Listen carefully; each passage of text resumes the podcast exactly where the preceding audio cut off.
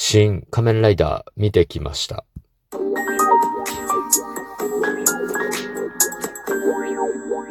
ご機嫌いかがでしょうか？いつもリアクションやお便りなど応援ありがとうございます。221回目の配信です。今日も後日研究所から海運メンタルアドバイザー占い師名がお送りいたします。この番組は熊本の裏表のある占い師の私こと明英がお客様と鑑定以外での接点を持ちたいと考え、普段気になったことや思ったこと、ためになりそうなこと、皆さんのちょっとした疑問への回答などを占い師の視点と独断と偏見であるこれとつぶやいています。さて、映画を見てきました。新仮面ライダーですね。僕ら世代だと、まあ、ちょっとね、僕が生まれる、うー3年前かな。1973年。あれが2年前か。73年に放映されていた仮面ライダーの1号、2号の話ですね。で、これの、なんかオマージュ版として、まあ、あれですね、エヴァンゲリオンとかの庵野監督が、まあ、作った新シリーズですね。シン・ゴジラ、シン・ウルトラマンと来て、新仮面ライダーという形でですね、まあ、やってるような映画なんですけど、見てきました。で、あの、まあ、賛否両論あるんですけど、なんかその、まあ、結論から言うと、まあ、僕は結構好きですね。うん。ただ、あんまりね、そのギャグ要素がなくて、うん。なんかその、テンポとか、なんかそういうこう人物像の描き方とかに関しては、まあなかなかね、あの、わかりづらいところもあったりしましたね。で、シン・ウルトラマンが結構僕の中で良かったんですよ。かなり。それで、だいぶ期待していっていたんですけど、なかなかね、映画一回見たぐらいだと、なんかハマり込めないと言いますかね。うん、そんな感じでしたね。うん。な、なんかちょっとこう違和感を感じるという感じですね。まあ、それで、なんかこう、新、ウルトラマンを見た後もそうだったんですけど、YouTube で解説動画とかを見て、まあ、細かい設定とか作り込みとかのね、なんかそういうこう、伏線とか、ああいうのをこう考えながら、もう一回作品を思い返してみると、まあ確かに面白いんですよね。うん。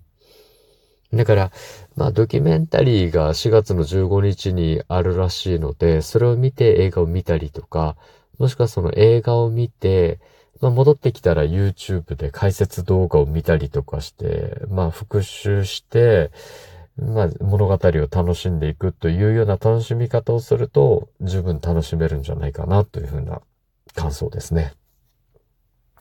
で、新ウルトラマンの時はね、なんかあの、長澤まさみさんがすごくこう、いい感じだったんですけど、今回長澤まさみさんの出番があったんですよ。うん。まあ、まあ非常に短い時間ですけど、まあすごいセクシーではっちゃけていましたね。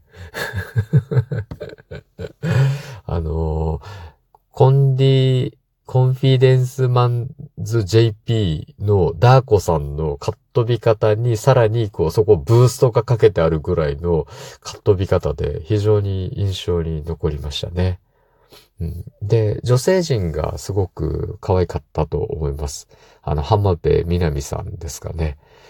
うん、美しかった。それから、あの、あの女の子、誰だっけ？もっともっと、その、乃木坂にいた女の子が敵役で出てくるんですけど、au の宣伝とか出てるですね。うん。あの子も可愛かったですね。だからこう、ヒロインが、なんかこう、美人で、画面映えする映画っていうのは基本的には良かったですね。誰かの解説でも言ってましたね。あの、岡田敏夫さんだったかななんか、うん。ヒロインが、えー、見栄えする映画は基本的にはいい作品だというふうに言われてたんですけど、まああれ全く同感ですね。うん、それからこう、1号ライダー、2号ライダー。まあこれは人選に関してはなんかいろいろ皆さん言われてますけど、バッチリですよ。うん。で、えっと、え、江本タスクさんですかね。はい。あの方の2号ライダーもなかなか味があって良かったですね。そう、あの人のキャラクター、あの人の2号ライダー、一文字隼人のキャラクターのおかげで、ちょっと暗い話がね、明るい感じになって爽やかになってきたような印象があるんですけど、うん、なんかバランス悪かったですね。そう考えてみると。仮面ライダーのなんかちょっと憂鬱感であったり、うっそうとしたあの石の森作品独特のなんかこう、すっきりしない感じ。うん。と、その、まあ、2号ライダーの軽薄さっていうところで、ちょっとこう、そういうこう、うっそうとした感じで爽やかな風が吹いてくるっていうところで、まあ、見やすくなったという意見もあれば、なんかちょっとバランスが崩れたというふうに、うん、取れるような意見もあったりとかして、まあ、なんか本当この辺は賛否両論分かれるだろうなと思いましたね。うんただ、静止画として見るとですね、どの場面を一時停止してもですね、かっこいいんですよ。絵になるんですよね。うん、これみんなが言ってることなんですけど、ほんとそうなんですよね。どこ一時停止してもかっこいいんですよね。うん。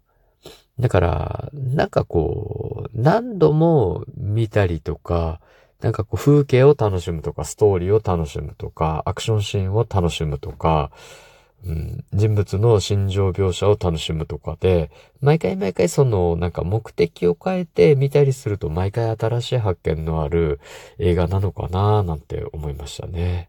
はい。まあ、もう見られていろんな感想を持ってる方もいれば、これからまた見てみようかなと検討中の方もいるかもしれないですけど、まあ、見て大丈夫ですよ。あの、おすすめと言いますか、なんか見てがっかりするような感じではないですね。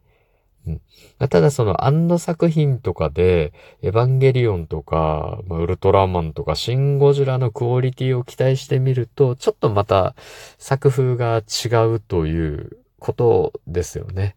だから仮面ライダーは仮面ライダーとして楽しむ感じで、まあ、見ていただけたらすごく楽しめる作品じゃないだろうかという感想を持ちました。はい。